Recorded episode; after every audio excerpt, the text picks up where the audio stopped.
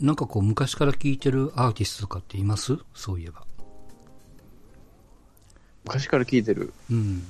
日本、邦邦楽でも洋楽でも。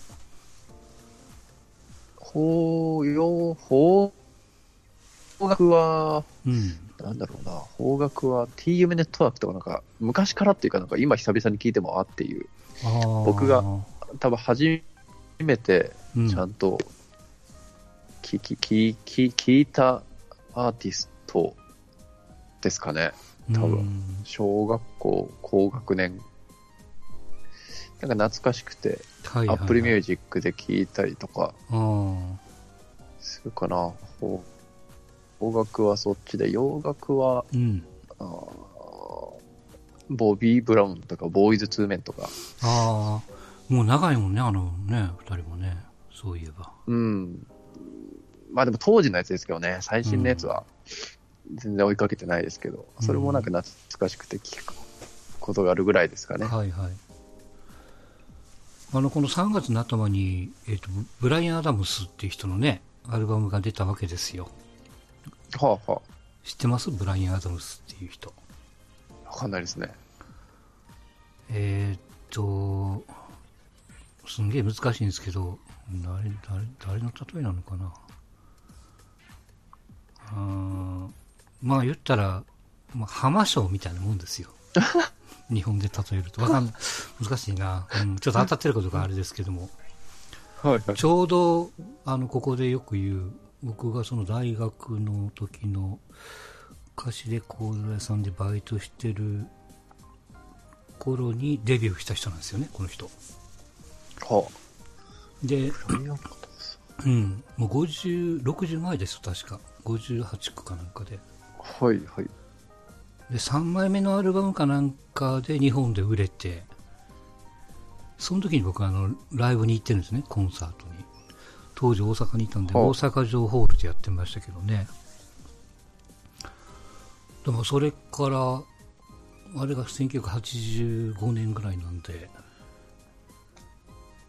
まあもうかれこれ何年 ?30 何年経ってるわけですけど、また現役でやってるっていうね、うーん。人ですよ。ブライアン・アダムス。うん。聞いたことあるのかな？有名な曲はあるんですか？えーっとね、まあまあちょいちょい、一応全米でも一番になってる人なんでね、もともとカナダの人なんですけど、多分聞いたことある曲はあると思いますよ。多分ですけど。うんうんそうですね。8代ぐらいの洋楽とかでヒット曲って何かしら耳にしてますもんね。CM なりなんなりでうん。うん売れてる Heaven っていう歌が売れたかな？ちょっとバラードっぽいですけど。あの当時だからブルース・スプリングスティーンのあの、 Born in the USA っていうアルバムがあって、あれの次に売れたアルバムだったんですよね、確かね。だからその頃ね、貸レコード屋さんでバイトしたもんやからもう、その、いわゆるもうコンサートばっかり行ってましたけど、ここでもちらっと言いましたビリー・ジョエルから、もうこれのブルース・スプリングスティーンも行ったし、ワムも行ってたし、へえ、すげえ。えーっとワムなんて。うん、はもう最初に日本に来たライブに行ったんですね。これ売れると思って。うん。だからそんな人気なかったのか、パッと行ったら、ね、やっぱ一番前取れたもんね。ラストクリスマス後ですか？前ですか前前？前。うん。へえ、すっうんへえちょうど一発目のアルバムが出た頃かな。はあはあうん。えーっと、大阪のね、フェスティバルホールっていう会場があって、そこでやってましたよ。でもまあ、うん、まあ日本もそう、まあサザンなんかもそうですよね。ずっと、その頃なんかは、あの、今と違って、いわゆるまあチケットピア的なね、うんところがあって、もうそこに並べば買えるわけですよ。はいだいはいはい。たい前日に並んで、まあ、徹夜したら、で、翌日、発売日当日に10時からだいたい開くんで、はい。まあ、それまで並んだら大体取れると。で、1回買う、30枚ぐらい買うんですよね。そう。は30枚ぐらい買って、それを後でみんなで分け分けするっていう。あの別にこう転売じゃなくて、あだいたい生きたやつを大体募ると30人ぐらいになるんで、それを毎回買ってたっていうね。へえ。うん。だからまあ、なんていうの、しんどいけども絶対買えるっていうところがあったから、ね、徹夜して並んだら見れるんやっていう当時でしたからね。うん、今なんかも何かとまあ人気ものやつは並んで買うっていううん、うんですですよね。でしたでした。うんうんで、そのブライアン・アダムスのこの3月にアルバム出したんで、はい。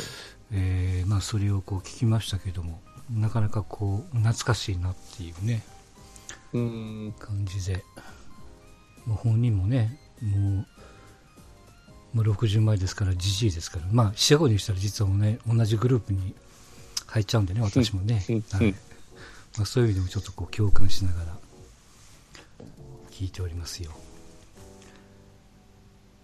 まあ、いやもちろんその新しい、ね、曲なんかも聞くには聞きますけど、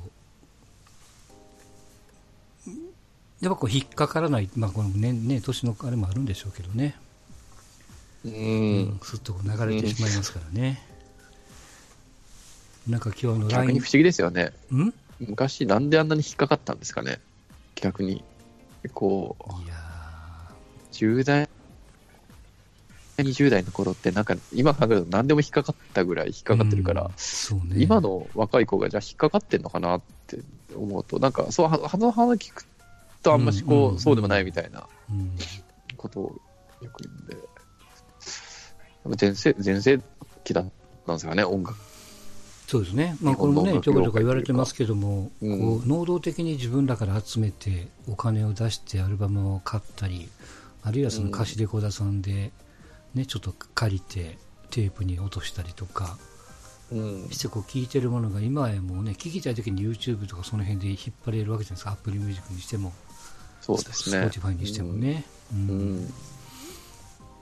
だからまあ残念ながらやっぱこう、まあ、軽んじられるというか重みは正直ないですよね、うん。本当にこうドハマりするアーティストさん以外はね。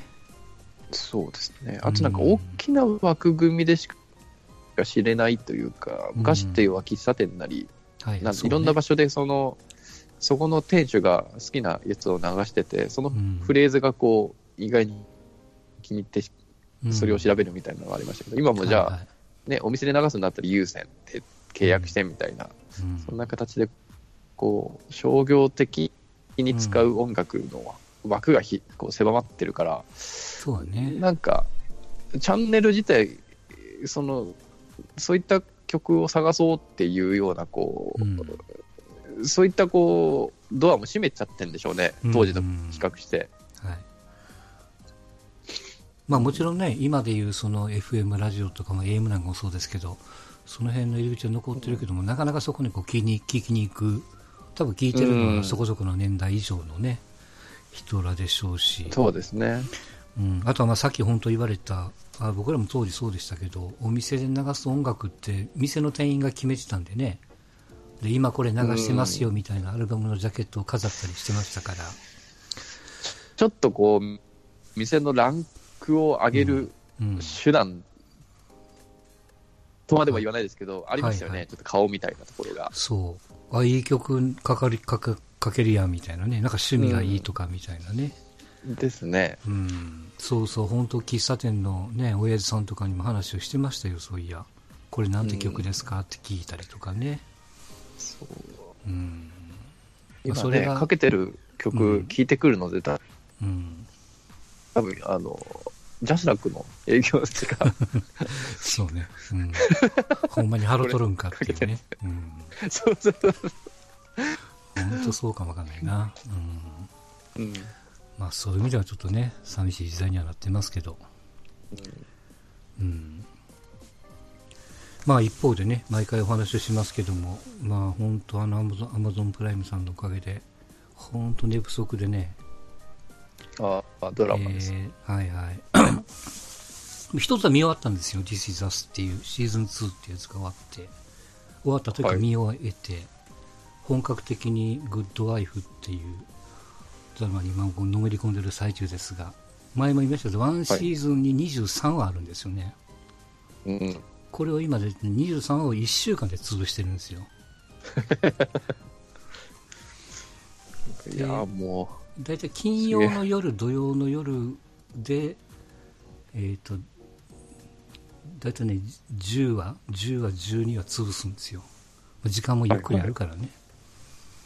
うん。で、他,、はいはい他は平日は2話ぐらいずつ潰していくと、だいたい23ぐらいになるんですよね。う、すごいな。うん。いや、まあ、それぐらい面白いんですよ。本当あー24のノリで見てますけど。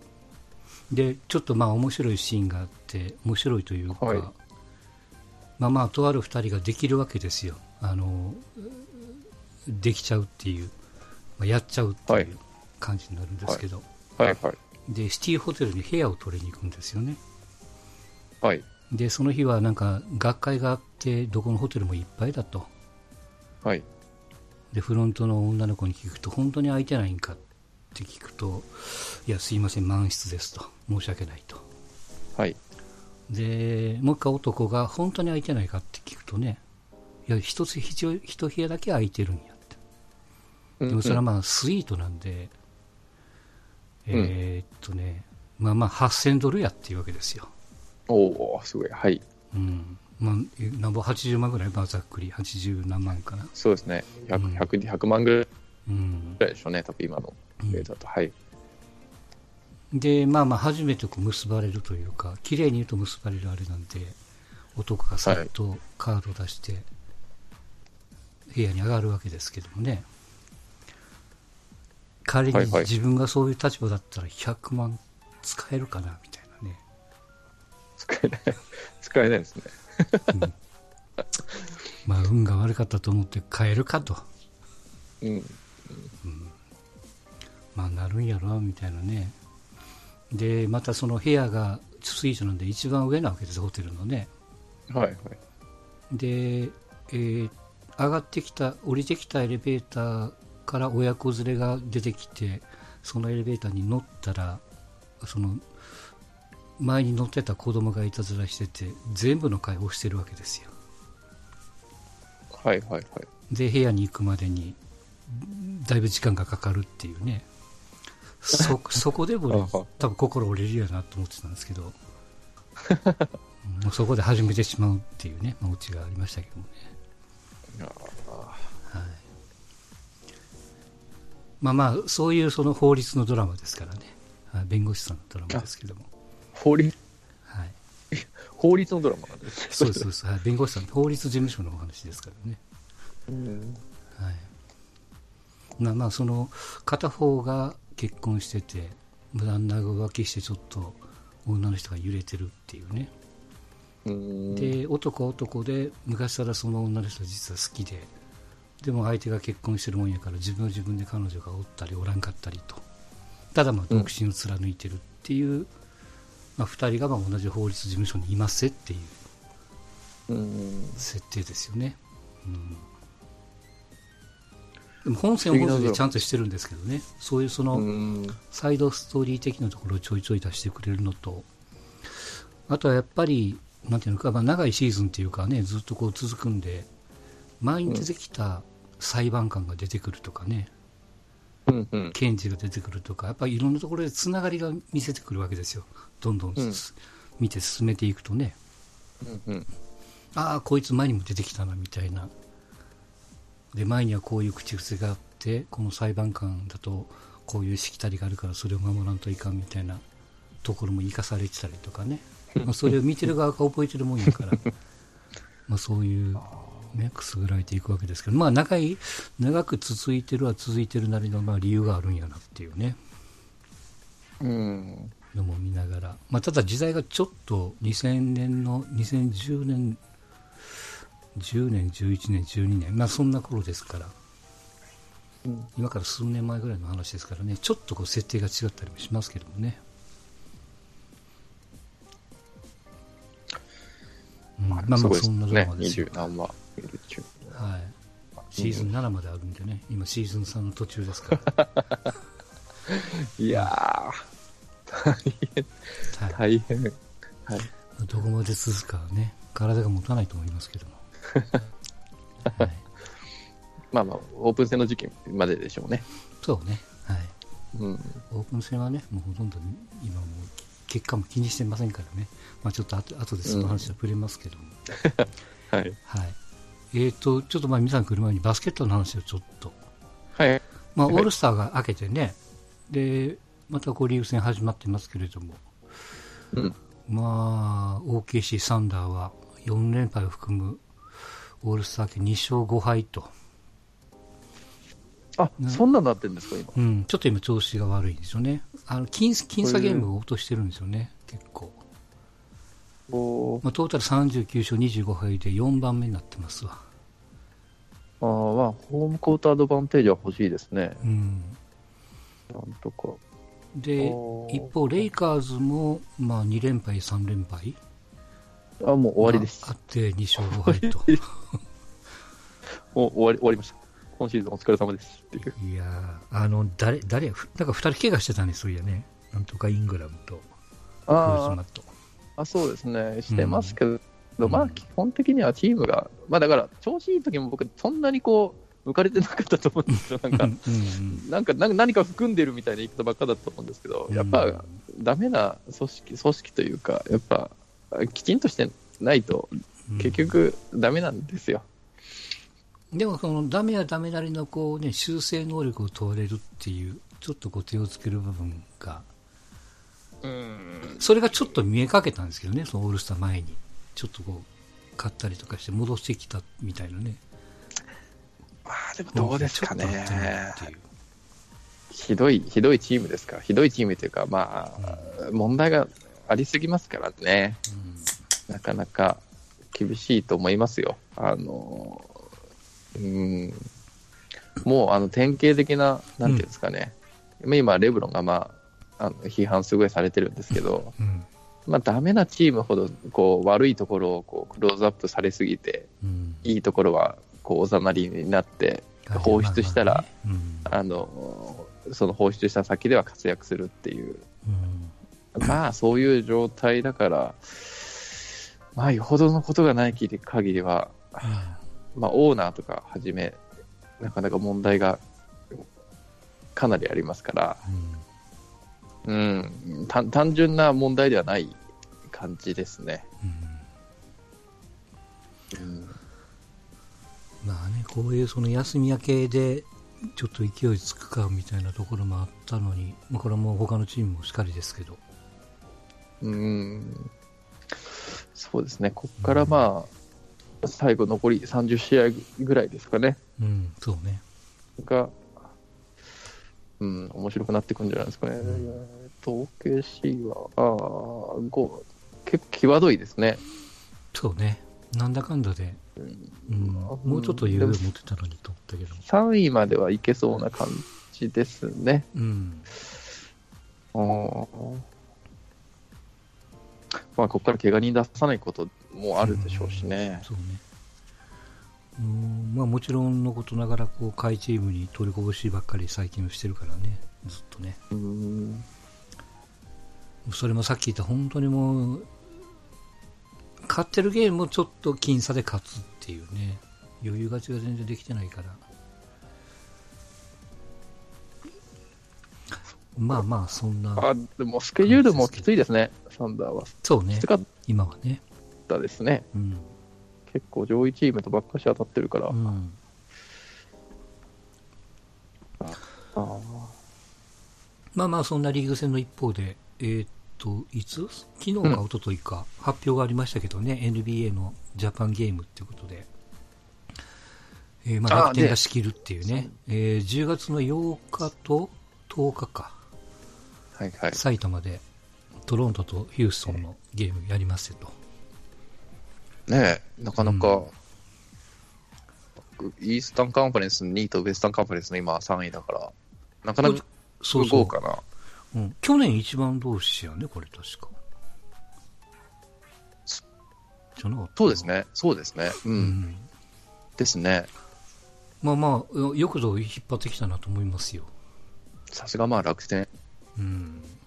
さん、金払ったんでしょうね、まあ結構な。そうね、払ってる。まあもちろんね、日本独占の放送なんかしてるのもあったりとか。まあ、楽天の名前売りまくってるもんね、なんだかんだってね。サッカー、バスケット。うん。本当、野球ももうちょっとそうなんか力入れ B リーグのたらと思うけどもチームのうん、うんね、B リーグのチームの所有も少し考えてるみたいな話をうん、そうね。まあ、そうなってくるやろうね、もちろんね。されてましたしね。う。うんん。B リーグのチームだったらもう個人で持てるでしょ、全然。ちょっとまあ、すぐでしょうね。うんいやー楽しみなんじゃないですか？ちょっとこう盛り上がって前もあれで言いましたけど、えーワールドカップが8月にあってうん。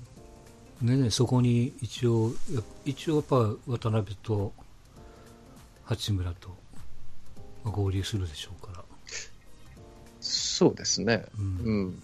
盛り上がっての10月、11月ぐらいですか、うんに、じゃあ10月ぐらいにジャパンゲームがあって。僕もなんだかんだ言って初めて NBA 触れたのって、うん80年代後半、90年ぐらいのジャパンゲームですもんね。うん確か。NHK かなんかで、はい地上波でやってたかな。ジャズと、ジャズとどこだったかな。うんジャズとサンズかな。みたいな。うん。これ中継とかどうするんかねだから、あでもプレシーズンだからあれか V はできるんやろな多分ねどう、うーん、そううんでしょうね。なんか楽天だけでっていうのも広げ方としてはもったいないですからねうんもっ。たいないね。うん、せっかくやるんだうからね。ん、地上波なりうなんかでした方がいいでしょうね。増やすために。なかなかだから意外とね、ふ富士が力を入れてるみたいなんで、バスケットはね。うん。うん。ああですね。うんそう、バスケって言ったら、あとあれですね、なんか、あの、コミッショナーが、うんうんあの、オールスターを廃止しようみたいな話を、えーいろいろうんドラフトをやって盛り上げつつも、やっぱりでも、まあ盛り上がらないし、うんだから、あの、カップ戦とかをなんかやる。る、やるみたいなアイディアを出してますね。はいはい。うん。オールスターを廃止して、レギュラーシーズンを少し削って、カップ戦をして盛り上げようみたいな。うん。まあ、オールスターってなんとなくもう役目が終わりつつ、代表みたいなのができ始めたらやっぱり役割がそうね。終わりつつあるんですかね。うん結局は夢のチームっていう感じが、昔ほどはやっぱ感じないですもんね。まあ何のスポーツでも多分そうでしょうけど。うん。うんやっぱりなんていうの、そこにこう、まあ、怪我っていうのをつきまとう。まあね、たかがうん。一試合だけとはいえ、そんな無理もできないし、うん、私がか前に感じた、もう、別にお決まり事をこうやってもらって、すごいプレー見せてもらっても、感動もクソもないっていうね。そう、やっぱエキシビジョン感うんをもうなんか世の中が求めてないっていうのはうん。あるのかもしれないですね。はいはい。なら、本当言うように、別のリーグというか、まあ、カップ戦、うんうんやってもいいかなと思ってみたりもしますよ。まあ、それはあの、まあ、サッカーが参考になってるのかどうかわかりませんけどもね。うん、そうですね。うんまあ、そういう改革を、まあ、いいか悪いかは別にしてもね、やればいいと思いますけどもね。うん、そう。あんまそしてそういう、いう改革したからちょっと失敗に終わることってあんまないですからね、うん結局は。うんうん。まあ、この辺はやっぱこう国民性というか、まあ、リーダーシップがあるんでしょうけど、もちろんこう、うん。それをこう導入することによって、今のね、えーっと、環境が変わっていくっていう、デメリットも、うんまあ、その環境が変わることがデメリットかどうかっていう問題もありますけども、うんうん。まあ、それをこう、まあ、怖がらずに、ひょっとしたらこう失敗するかもわからんけども、手をつけるかとうん。いう、その腰を上げてくれるところの方が、まあ、あの、是非はあるでしょうけどね、うん。うん、やってくれないと、とは思うよね。そうですね。うんまあ何、何したっちゃ一定の批批判はありますからね、うんその批判ばっかしをこう、クローズアップこうししても意味ないですからね、はいはい、結局は。そうね。うんだと思いますよ。う。うんんちょっとなんか組織改革的には楽しみですよね、うん NBA なり、うんあのアメリカのスポーツってこううん変わっね、メジャーの変わることに対して日本が変わっていくみたいなところがはいはい。プロ野球が、まあね。うん。うん、あるから、かもわかんないですね。それこそね、メジャーもオールスターをなくしてみたいな話になったりとか、もし仮になったとしたら、じゃあ NPB どうすんだっていう。うん。だと思うけどもね、日本もね。うん。まあ確かに昔はね、2試合じゃ少ないとか思ってた口でしたけども、実際楽しみにしてたところはあったんですけどもね、まあ交流戦が始まり、やっぱこう、訳が分かってくると、どうしてもそれにこう興味惹かれないっていうかね、まあメンツはまああ確かにすごいんでしょうけども、の名シーンがオールスターってなった時って、もう、うん。多分なんだ、新庄のホームスチール、あとは、落合が野茂から打ったホームランとかで、まあ、まあ、江夏とか、うん江夏の9奪三振、9連続三振とかで、ここ10年ぐらいの、その、名シーンってね思い起こせないんですよね。うん。でも僕らが覚えてるのは、あの藤川球児と、あ誰、西武の、なんかこう、スストレート投げますって言って三振取った、ああ、はいはいはい。あれはオールスあれはオールスターだったよね、確かね。あれオールスターですね。清原とかいませんででしたっけ？あれ違ったっけ？清原は違うか。その時セリーグですもんね。うんなんうん。なんか、うん、そうなんかでもこゲームである必要ないんやな、なんとなくな。う。うんん。そう。だし、その印象値も下がってるっていうのが、うんだったら本当ね、サッカーじゃないけども、あの、あの日本人対助っ人外国人っていうくくり方をしたりとか、ね目線をね、変えたりとかっていう形のがうん、いいかもわかんないね。方が、ううんん、そうなんですよね。だから、そういえば見てないなっていうのもあるんだけど、なんか特集があった時に、この場面っていうようなのもなんか最近はないなっていう、うんふと思っちゃって。まあまあ、うん、これからの話かもわかりませんが。はい。はい。あとあれですよ、えっ、と、前回言った東京マラソン、この前3日の日にありまして、ああ、大迫さんが、うん、大迫ちゃん、途中棄権と、4回目のマラソンで初めての棄権ですよね。うん、怪我ですか？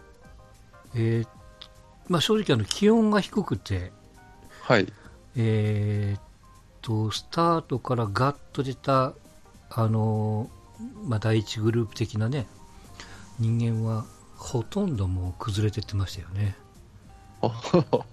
うんあそうなんですよ。あの3月とはいえ雨降って気温が低かったんですよあでこれね毎回言われるんですけど、あ。はい。えーっと特に東京マラソンはねスタートすんごい待たされるんですってああ、じゃあ冷えちゃうんだ、体が。アップしてできてるのにこうねああ。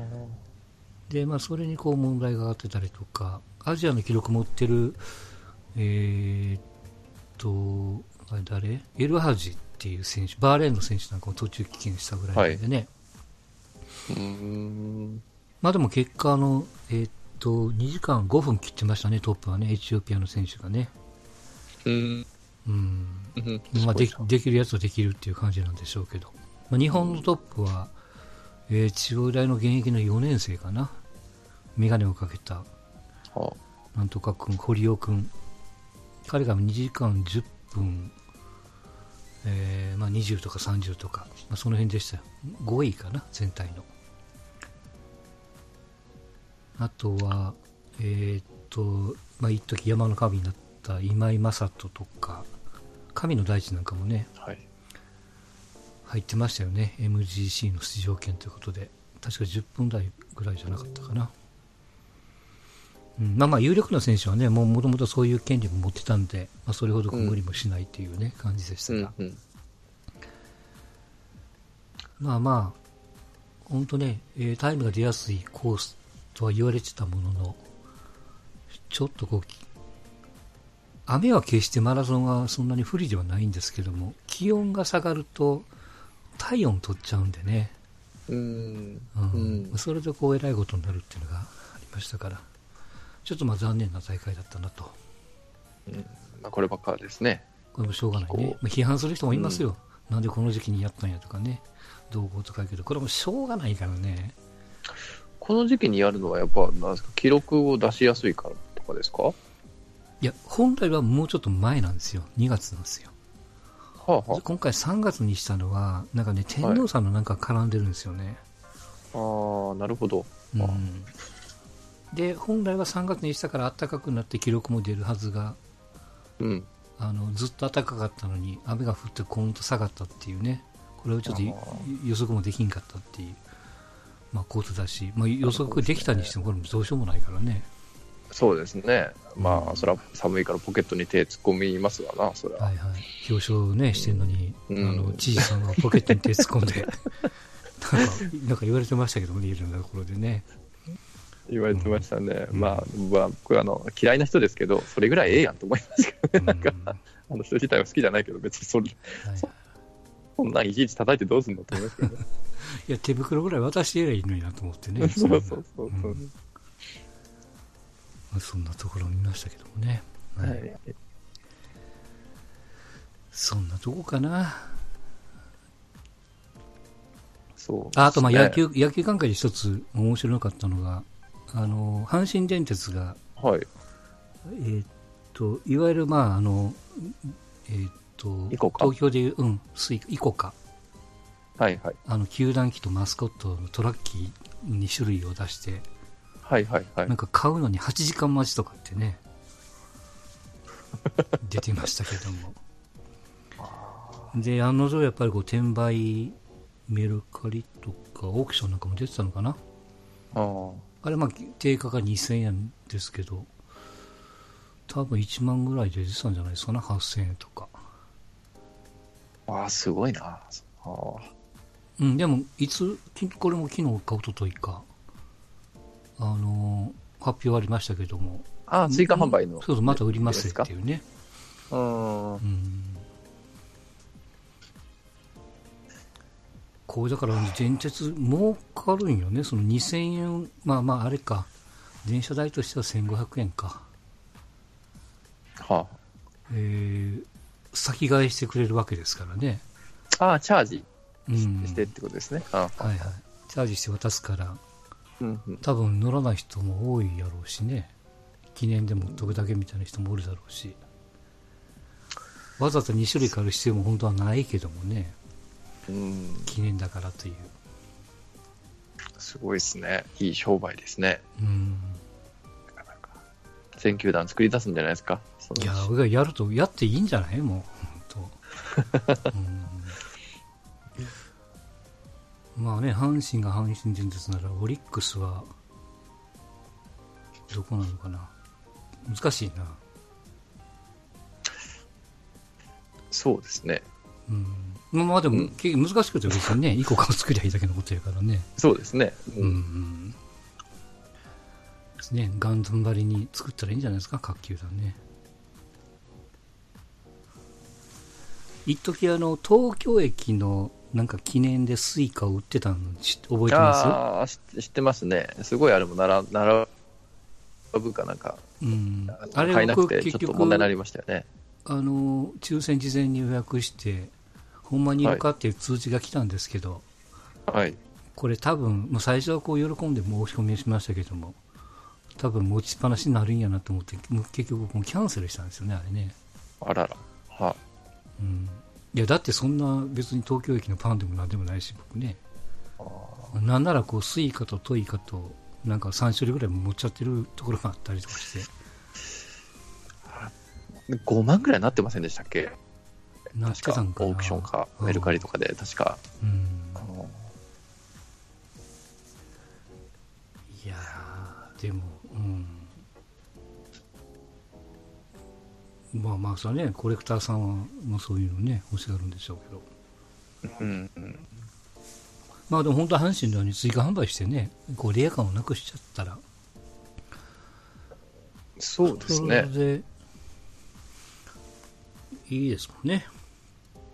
うん。うん。エアカンは出す必要もないですしね、うん。そんなに。あ、そうそう。えーっと、チキンバレーさん、カウブレラだ。ああ、藤藤川川とね。ああ、は何年 ?2005 年 ?6 年？くらい。えーですかねうん多分かな？はい。あと、マラソンコンテンツはすべて電通の意向によりますと。うん、まあまあ、そりゃそうやろね。うん。でも、あの、マラソンって必ずペースメーカーっているじゃないですか。はいはい。30キロぐらいまでうん、このペースで走ってよっていう、あれだけで飯食えますからね、ちゃんとした人なら、うん、あれほとんどのは大会をどこの大会、どこの国の大会でもいるいるもんなんですか？大体いますよねであれをつける方がやっぱりなんてペース要するに時計を持って走ってるようなもんなんで選手がね、うん。うん。うん、あれはなんか大会前にあるんですか？こう、ぐ何分で何キロ走りますみたいなアナウンスが。アナウンスというかこう主催者側からの指定なんですよね多分ね確かね、まあ、選手の要望なんかもあるんでしょうけど。その大会によってペースメーカーのペースもやっぱ違ったり。うん、変わりますよ、このするんですか？東京この東京マラソンは、確かね、えー、と2時間4分の後半ペースで走れっていうことだったんで、ほえそれをこう引き算して30キロまでこのペースで行けっていうことでしたからね、なるほどですね。うん。当然こうコースによったりね、上り下りがあったりとか、気候によって、その辺は変えますけども、それをこう対応しないといけないんでね、うん。うん、うん。まあまあ、本当にこう特殊職ではあるんですけど、うん。意外とあの箱根駅伝の経験の人なんかがそういう方に流れたりとかね、うん。あとはやっぱこれからの選手ってことでそれをこう練習というかねああ、なるほどですね。30キロまででいいわけですから40何キロ走らなくていいんでねああそれはマラソン、フルフルマラソンに比べたショートスプリントですよね、それは。うんうん確かしたら言うともペースメーカーやってたんじゃないかな一時ねへえ。うんだったと思いますよまあそういうところなんかもね見ていただいてもいいのかなとはい。まあこれから名古屋とかね大阪もマラソンあるでしょうからね順番にね、うん、うん。はいご覧になっていただきたいと思いますけどもはい。